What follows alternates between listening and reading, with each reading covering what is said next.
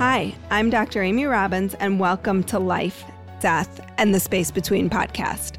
I'm a licensed clinical psychologist and medium, and here we explore life, death, consciousness, and what it all means. I'm so excited for today's guest. This is a guest I've been wanting to get on the show probably since I started the podcast. So today's guest is Bill Guggenheim. Bill is a pioneer in the field of after death communication, ADCs. He is considered to be the father of ADC research and has written and spoken on the subject for more than 30 years. He became a bereaved father when his younger daughter, Janet, age 47, ended her physical life in April 2011. Bill and his former wife, Judy Guggenheim founded, defined, researched, and named an entire new field of human experience that may be as old as mankind. They call it after death communication and publish their findings in their best selling book, Hello from Heaven. Bill and Judy have conservatively estimated that at least 60 million Americans, or one out of five people, have had an ADC though the actual numbers may be closer to double these figures.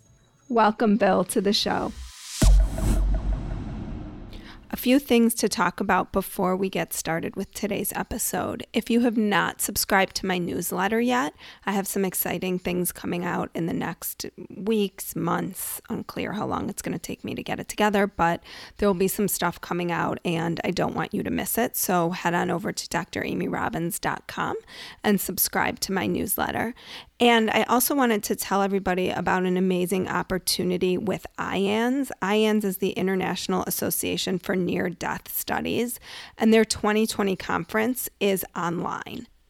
This year's theme is Unlocking the Healing Wisdom of NDEs, and the program is packed to the brim with fantastic speakers and experts to guide newcomers and seasoned experiencers alike through the mysterious worlds of near death experiences, spirits, and the afterlife.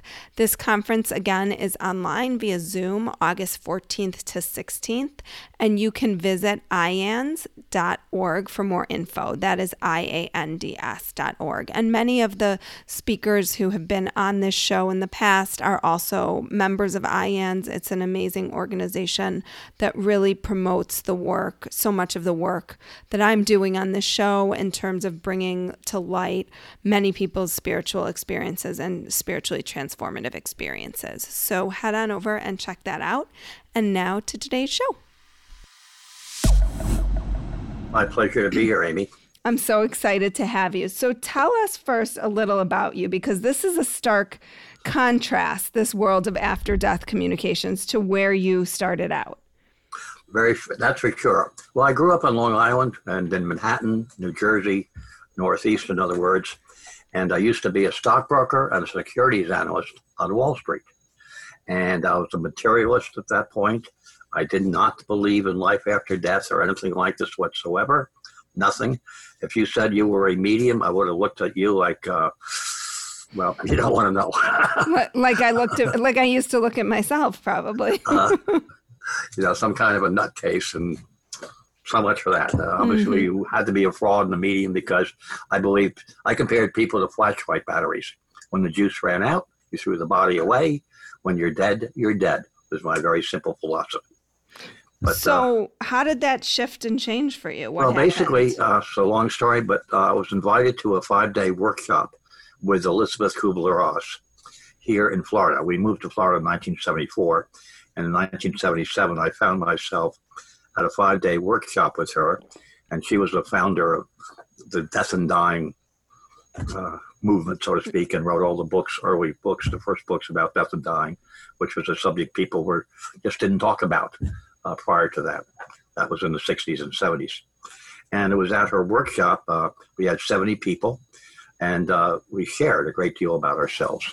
And even though it was uh, supposedly about uh, death and dying was really about life and living because we bonded tremendously like one big huge family and on a thursday night uh, which going to end friday thursday night a woman who was, was a nurse uh, t- related uh, two experiences how her daughter had been out walking and been hit by a, a, driver in a car, and she and her girlfriend were both killed. He was not a drunk driver; it was just a it was bad lighting and early evening and whatnot. Anyway, the point of it is that the daughter came and visited her many months later, and she called it at first a dream, but it was unlike any other dream she'd ever had. It was very vivid, clear, crystal clear, and she remembered every part of it, every detail. And uh, it was obviously very comforting to her. But at first, I dismissed it because when I heard the word dream, dreams weren't real to me at that point. They were just, you know, nice little things that happen while you're asleep, or not so nice if they're mm-hmm. nightmares. And then she went on to say that uh, this girl's younger brother was doing his homework one night, and he looked up and he saw his sister, deceased sister, standing there, and he could see her and see what she was wearing, describe your clothes, expression on her face, and everything. He rushed out into the living room and said, "Kathy's here. Kathy's here," and because uh, he was scared, he had never heard of anything like this happening. And I talk about 15 to 20 seconds, and I thought, let's see, teenage boy sees deceased sister. Hmm, little marijuana, little something else. Who knows? Teenagers. So you were looking for every opportunity. Yeah, I mean that was my mind. that's the way my mind worked. That's the mm-hmm. way it mm-hmm. had to be. That was reality at that point. But then Elisabeth recounted an experience she had had with a patient who had died ten months uh, earlier and that would have been somebody she spent a lot of time with, a lot of detail. I won't go through the whole experience. It's in our book and many mm-hmm. others. Yeah. But at that point, I recognized Elisabeth had nothing to gain and everything to lose by sharing that with us. And apparently, she had shared it many times elsewhere. It was in print, and she did it with much larger groups than 70 people, with hundreds, if not thousands, of people had heard it. And I thought this is something I want to check out. So when I came home from the workshop, which, by the way, were the five most joyous consecutive days of my entire lifetime. I mean, to and be able I, to learn from her. And I was 38 cow. years old at that point. Um, I wanted to find out if there were other people that have these experiences. And so I'd send off for books from libraries and I'd find two or three accounts here, one there. If I was lucky, half a dozen, but nobody had ever studied the field. There was no uh, comparison of one with another. Were they real? They were all called paranormal and parapsychological, that kind of book kind of thing, labeled, and they were mysterious. And so I wanted to go further, maybe write a book about this, but I, who was I? I'm not a medical doctor, I'm not a PhD. And I thought if I wrote the book, nobody would publish it. I tried to get Raymond Moody to write the book. And of course, he's the one who wrote the first book about near death experiences. I met Raymond uh, a couple of years earlier. And uh, while he never said no to me, he never said quite yes to me. He kept saying, Well, I have this other project I have to do. And he put me off for quite a few years. And finally, I did have an experience, with, again, which is in the book, with our son in 1980. Uh, Judy and I had been sitting in the living room on a Sunday afternoon, and a voice in my head, I didn't hear any words, but it was a thought, and I heard it very clearly, said to go outside and check the swimming pool. And our youngest son, who was not yet two years old, uh, was out, was down there, and because I went out to close the gate, and when I did, I saw he was in the deep end, floating, not moving. And I didn't know what to think. I screamed my wife's name, Judy, ran down the side of the pool. And just that moment before I jumped into the pool to re- rescue him, I noticed that his eyes were open. He seemed to be smiling, but he was about an inch under the water. Mm-hmm. And so, yeah, I didn't have time for my heart to stop, but it stopped, so to speak. And I jumped into the water, came up under him, pushed him to the side. And Judy had heard me scream and came out and pulled him out by the wrist. And all this happened so rapidly he did not even require CPR. Nothing. It was he was okay. He spit up a little bit of water. So I had my first experience of this, of hearing a voice uh, saying, "Go outside and check the swimming pool." And that's the way they work. It's always indirect. They'll say, "Look at the barn." They don't say the barn's on fire. Or mm. I'm going to say this to your viewers: if you ever hear or sense a voice or anything else saying to stop your car, slow down, pull over, something very simple like that, please do it. It will probably save your life. You can disregard mm-hmm. everything else I say, but this may be vitally important to preserve your life and that of any other people in your car. because I've had other things like that happen too. So uh, finally, uh, 11 years later, the same voice spoke to me again. Rather than waiting for Raymond Moody, it said to write your own book and do your own research. It's your spiritual work to do. Hmm. And that was my father who had died. Hmm. He died in 1947 when I was a little boy, eight years old. And uh, so I began doing that. And I called Judy to ask her would she work with me. We had we were married 17 years. We were divorced for four years at this point, and but we were still friends. And she knew the topic the best because I'd been talking about it for so many years with her. This was 1988, and uh, she said yes. And not knowing if we find 50 people first year or 100 or how many. Long story short, we found 500 people to interview the very first year. And a little over that time, uh, we were invited to be presenters at a national conference of the Compassionate Friends, which is a self a support group for bereaved parents, the largest in the United States. And this was going to be in Tampa, which is just two hours away. So we went over, and our first workshop was more than 300 people. And, uh, uh, my thing was, I used to have a great fear of public speaking, but here we had something important to communicate. We didn't know that much after one year because it really took us seven years to do the research and the writing, but we had a, a fair amount to say. And uh, it went very well for that first workshop. And then we had another one with more than 200 people with it. So that was the beginning of our work. And uh, we had a great deal of help throughout those seven years in terms of uh, newsletters supporting us and finding people for us, and newspapers and uh, TV shows, radio shows. We had a great deal of publicity. And uh, I remember one time there was an article in one of the magazines, and the phone kept ringing so fast. If I took my hand off, I had to put it back on to pick it up again. It's just ring, ring, ring, ring, ring. Finally, I let the answer machine take the calls, and I called them back later. But, so, uh, tremendous interest in the field. Yeah. So, can you tell us what exactly how how you define an after death communication. Sure, an after death communication experience, or an ADC, after death communication, we say is a spiritual experience that occurs when a person is contacted directly and spontaneously by a family member or a friend who has died. They are direct experiences because no third parties are involved. There are no mediums or psychics or rituals or therapists or any nobody, just you and whoever it is who, who died. And they're spontaneous experiences because our loved ones choose when, where, and how to contact us.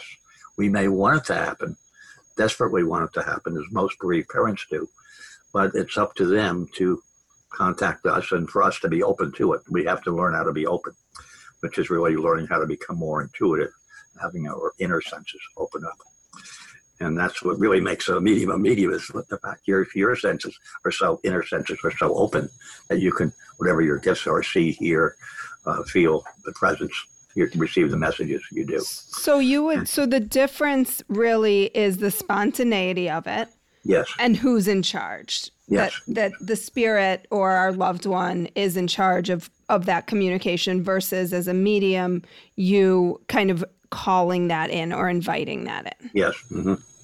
Yes. And can you take us through, because you do this in the book, but you're very specific about various types of after death communications. Well, we found in our seven years, we, uh, by the way, we interviewed over 2,000 people who were living in all 50 states and all 10 Canadian provinces. And uh, we collected more than 3,300 firsthand accounts, meaning some people had more than one experience. Some had a whole bunch of them, as a matter of fact. But uh, we found that these all fell into 12 different categories, round number 12, but that's what happened. Hmm. And the most common is sensing or feeling the presence of your loved one. a very distinct knowing that he or she is there, near you, nearby. Some people can say, even point out where in the room they are, over here, over there. Some people feel a, a change of temperature, becomes warmer or colder. And they can also tell when that loved one has leaves the room or leaves the area that they're in. May not be a room, but leaves the area. And it's, uh, I believe they come for a purpose more than just being there. I think they want to communicate verbally or something like that. And it's really what we say to people is if this happens again, sit down, close your eyes, take a few deep breaths, relax, and ask, Do you have a message for me? I think that's what that's meant to be. And because the next category we have is hearing a voice. And some people hear a voice as you're hearing mine through your ears, uh, as your audience is. Uh, however, the majority receive it, have one or two way communication by telepathy. You receive thoughts in your head. It's impossible to describe. You just know it when it happens, mm-hmm. and you receive uh, words, phrases, and sentences, whole ones, and you can think back a thought and have a two way communication like that. And some people do.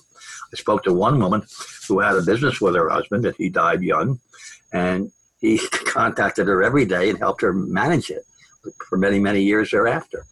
And there are other, that's just one example, but wow. there are other examples of two way communication.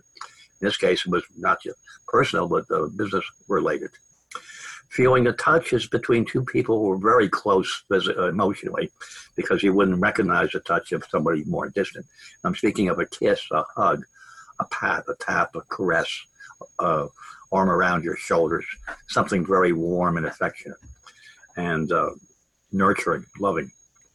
Some people smell a fragrance. Now, this I give the example of somebody being in the middle of Minnesota and the it's all ice and snow outside in the middle of winter, and all of a sudden the whole area is suffused with a scent of lilacs or roses or whatever it might be.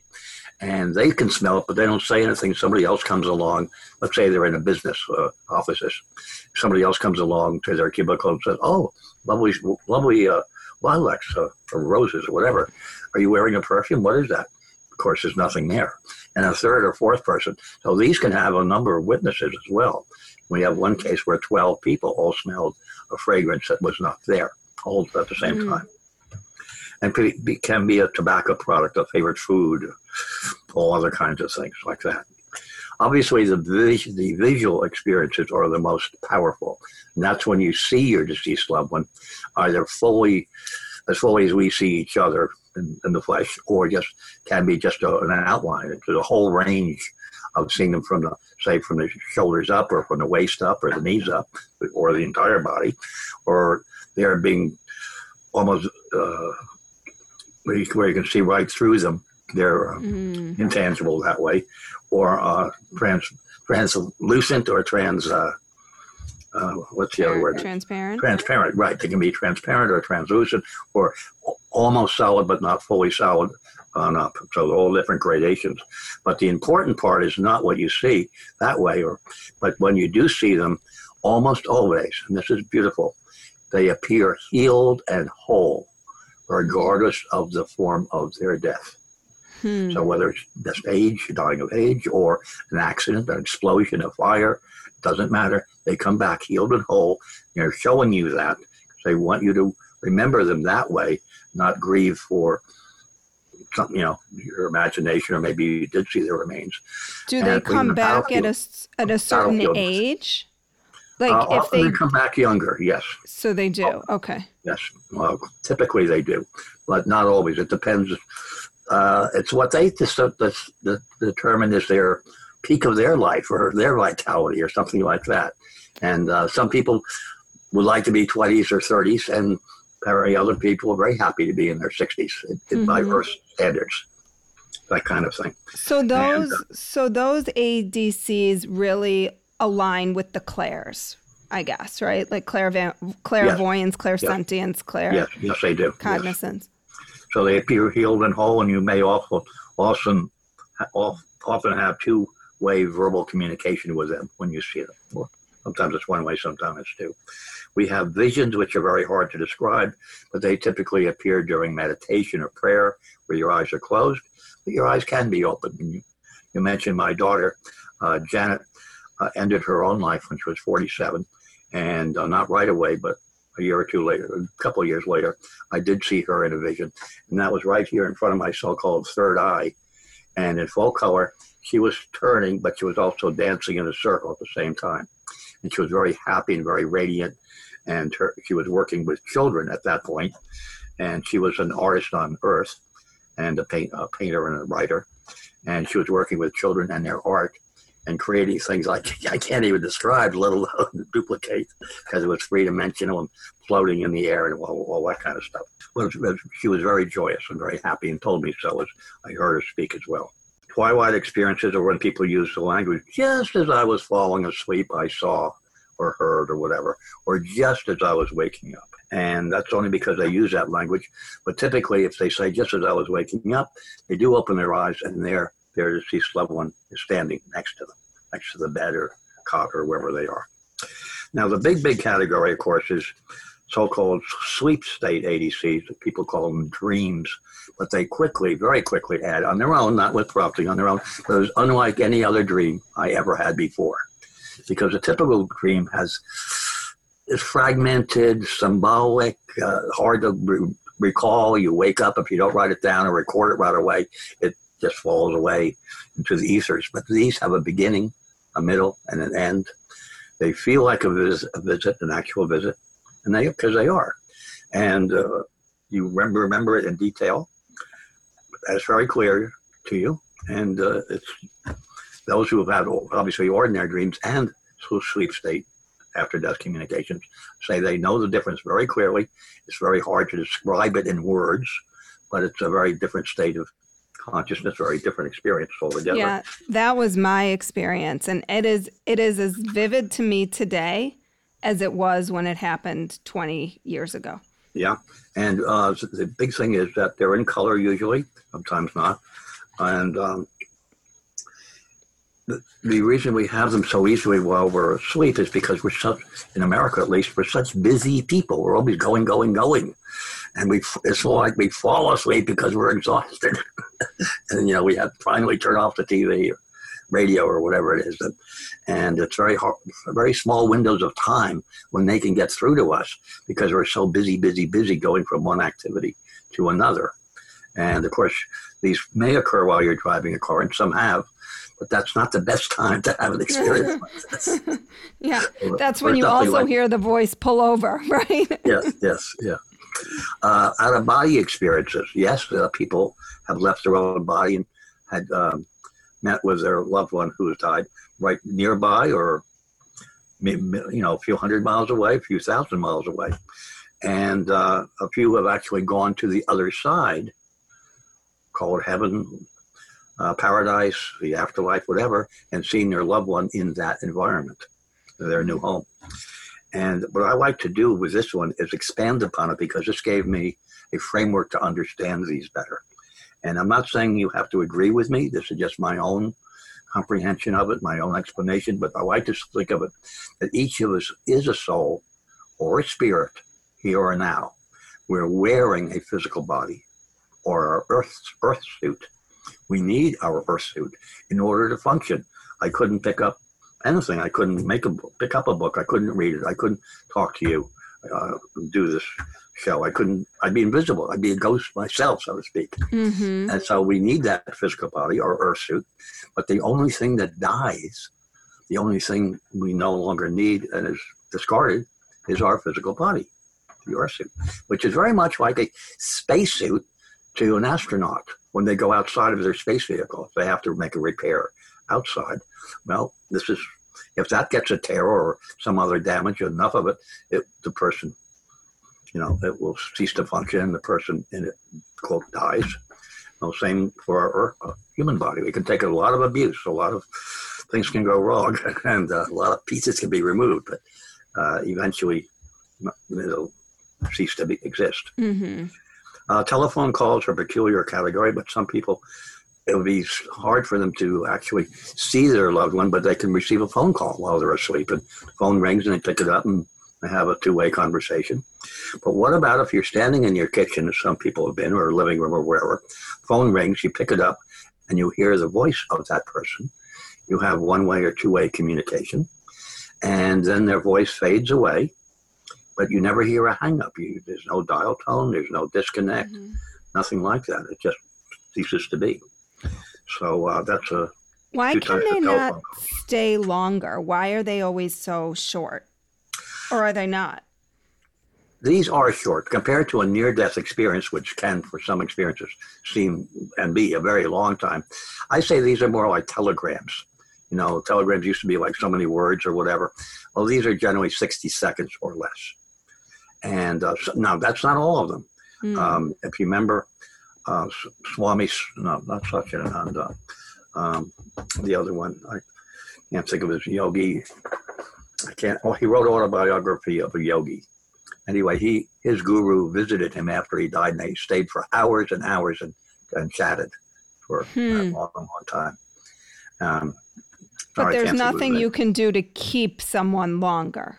It's uh, on their Not that terms. I know of, no. Okay. You can ask them to come back. And sometimes they say, I'll come again.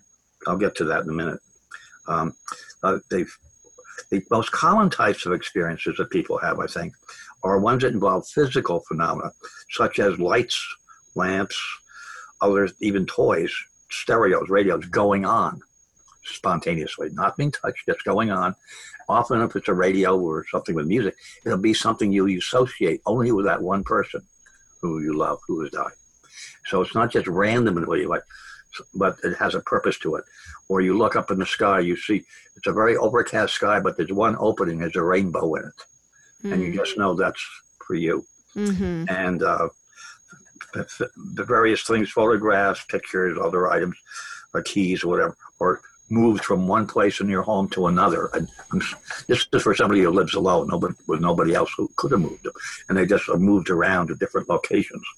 Um, it's an impossibly long list. I call it the things that go things that go bump in the night because mm-hmm. it's, it's uh, so many different physical objects and and whatnot that uh, are meant to be signs, and even uh, toys and things like that, which are broken, sometimes operate spontaneously.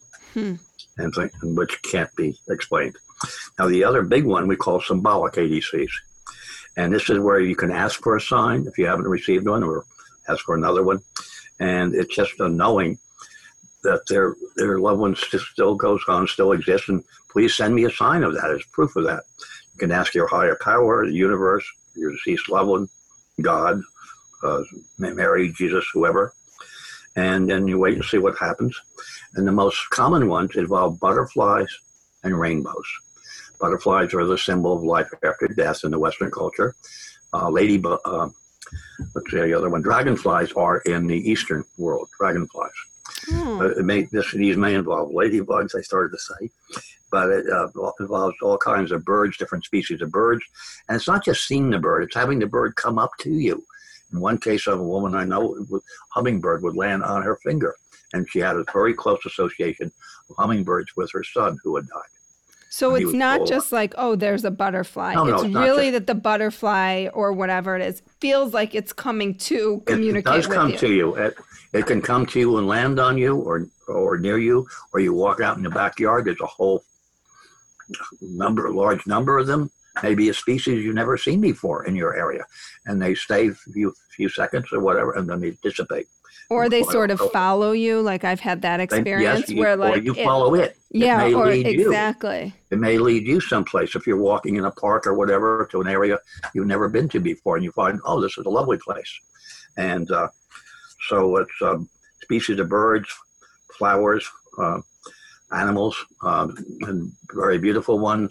This boy loved the the uh, Gulf of Mexico, and he loved boating and fishing and all that. And for his funeral, dolphins swam out with the family because they chose to go out to the Gulf of Mexico off Florida to bury his ashes out in the water.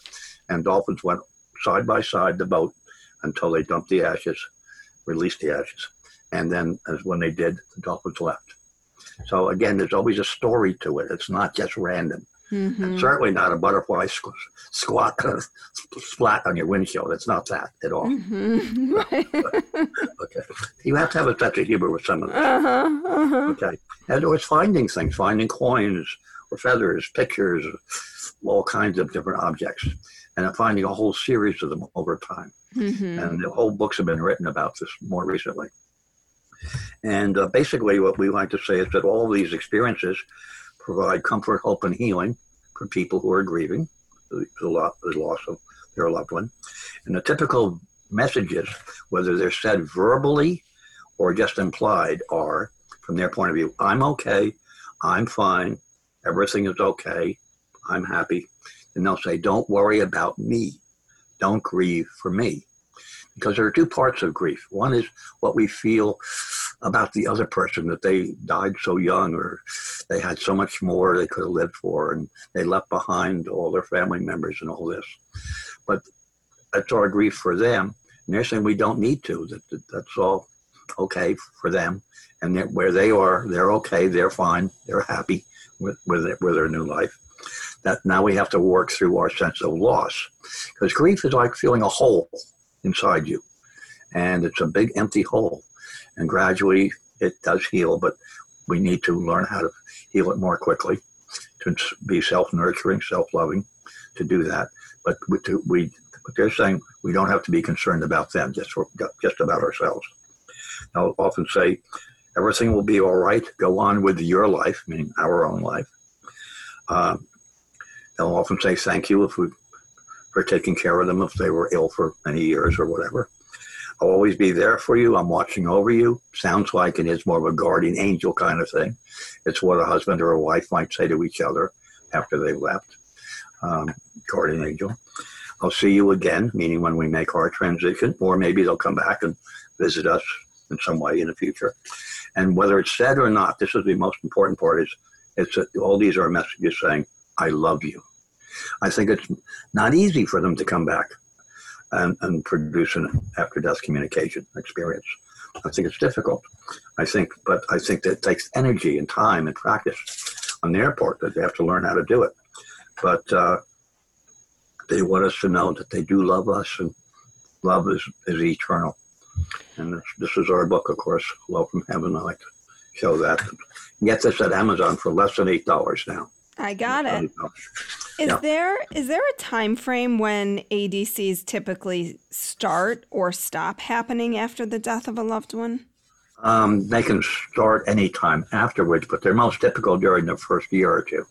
Um, generally speaking, they are less frequent, three, four, five years, and even further years later. But we have six chapters in from Heaven why are these real? And one of them is is that they occur many years after the death of the, their, their, their death of the loved one. And they could be 5, 10, 15, 20, 25, over 30 years later. But the longer afterwards, the more specific, like the longest one, she said, get out, get out of your house and the woman got out of the bedroom and out of the house, and then a huge tree fell on her house and crushed that very bedroom she had been in. Minutes later, and it was during a storm here in Central Florida, and so it could be to uh, warn us of some impending danger or something of that nature, as to uh, when they come back later on. But many are three or five years, or seven years, or ten years later, and asking See, asking is a form of is openness. It's a form of prayer. And when we ask, that's when we're saying, I'm, I'm ready to receive. Mm-hmm. We're, we're, acknowledging it. Mm-hmm. And that um, expedites these occurring.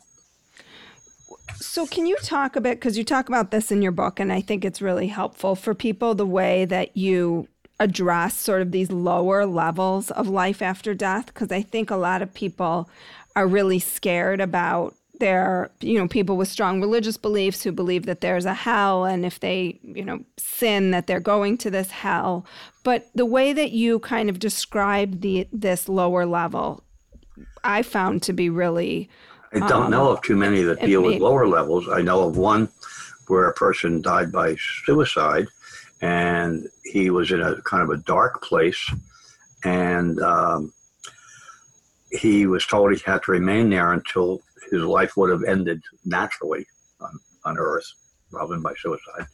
But there aren't too many dark ones uh, in the whole book. And, yeah, uh, no, I I thought I thought the way that that you talked about him was not dark at all. It no, was no, it was much more like if I recall, it was more along the lines of, you know, sometimes people would have a communication that just said, "Can you just pray for me because I need to be able to like keep growing or grow my spirit yes. or grow my soul."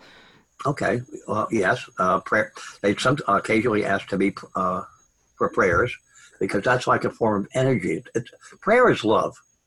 Uh, when you send somebody a prayer, you're sending them love. Love is an energy, and we're directing it to them. And I think that's like an energy booster to help them process because they if you read about near-death experiences, they have a life review and they process their entire lifetime. And not everything we do is saintly. We'll put it that way. Mm-hmm. At least as a kid or as a teenager, we might have been hopefully a little nicer when we were older, but maybe not. Who knows? That uh, people are human, and I think we have to work through all of the karma, so to speak, that we incurred in our lifetime. And, but it's without judgment. There's no judgment on the other side. There's no judgmental God or being who says you are bad or you are condemned to this. It's not like that. It's really our own selves judging our own selves mm. and seeing the flaws in our lifetime and how we hurt other people and how we were basically how we were not loving and we were raised with all kinds of beliefs and that you should be macho or this or that. And uh, depends on the culture and the times you grew up in i'm sure. So it's really about in this life learning how to be as loving as possible to all yes well creatures. that's what makes life so much nicer and easier. I, I think of levels of consciousness and i think there are infinite numbers of them. Right here on this earth the lowest of the low somebody who would do any foul thing to anybody else to the highest levels. I'm called Mother Teresa as an example only. I, I don't want to make it some uh, Catholic nun alone, but Jesus or any high teacher or just a, sometimes it's just a, neighbor next door. It's an incredibly loving person, and they go mm-hmm. out of their way to help, whether it's veterans or the elderly or teenagers or victims of pedophilia. Who knows what it is?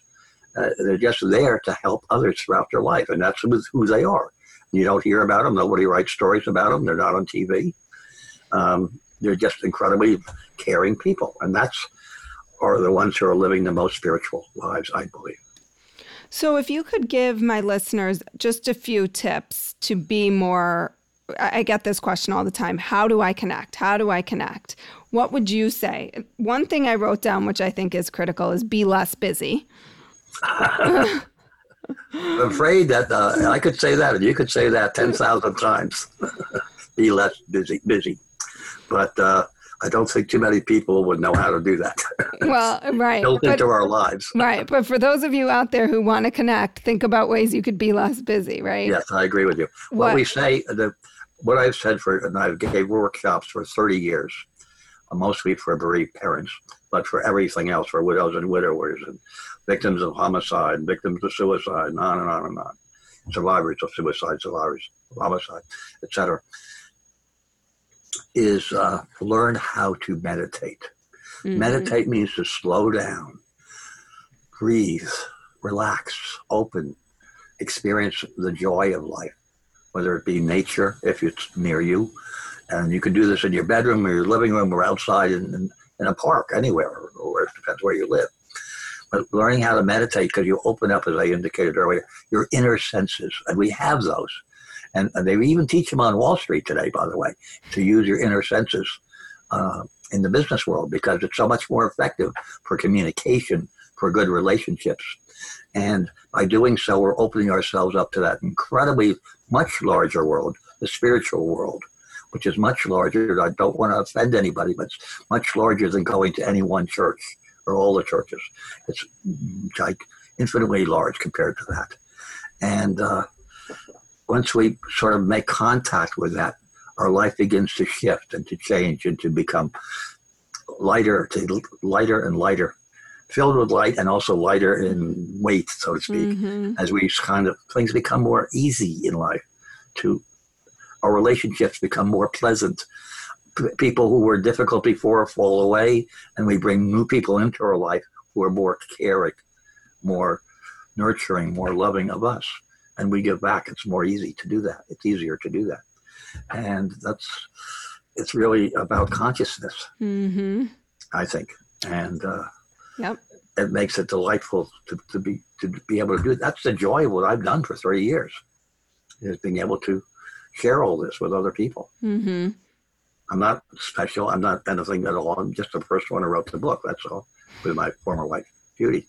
But um, it was, so it was so wonderful to be able to. It's so, such an honor to do this. Well, and thank you for coming on today. It was such an honor to interview you. Like I said, this has been one of the you've been one of the people that I've wanted to have on the show for a while now. So I'm really grateful that you took the time. If people want to learn about you, buy your book. The book is called Hello from Heaven on Amazon. And your website, can you give us that information as well? Well, we do have a different website. I'm going to refer you to, to one. The old one we aren't really using anymore, and so everything in it's in the book anyway.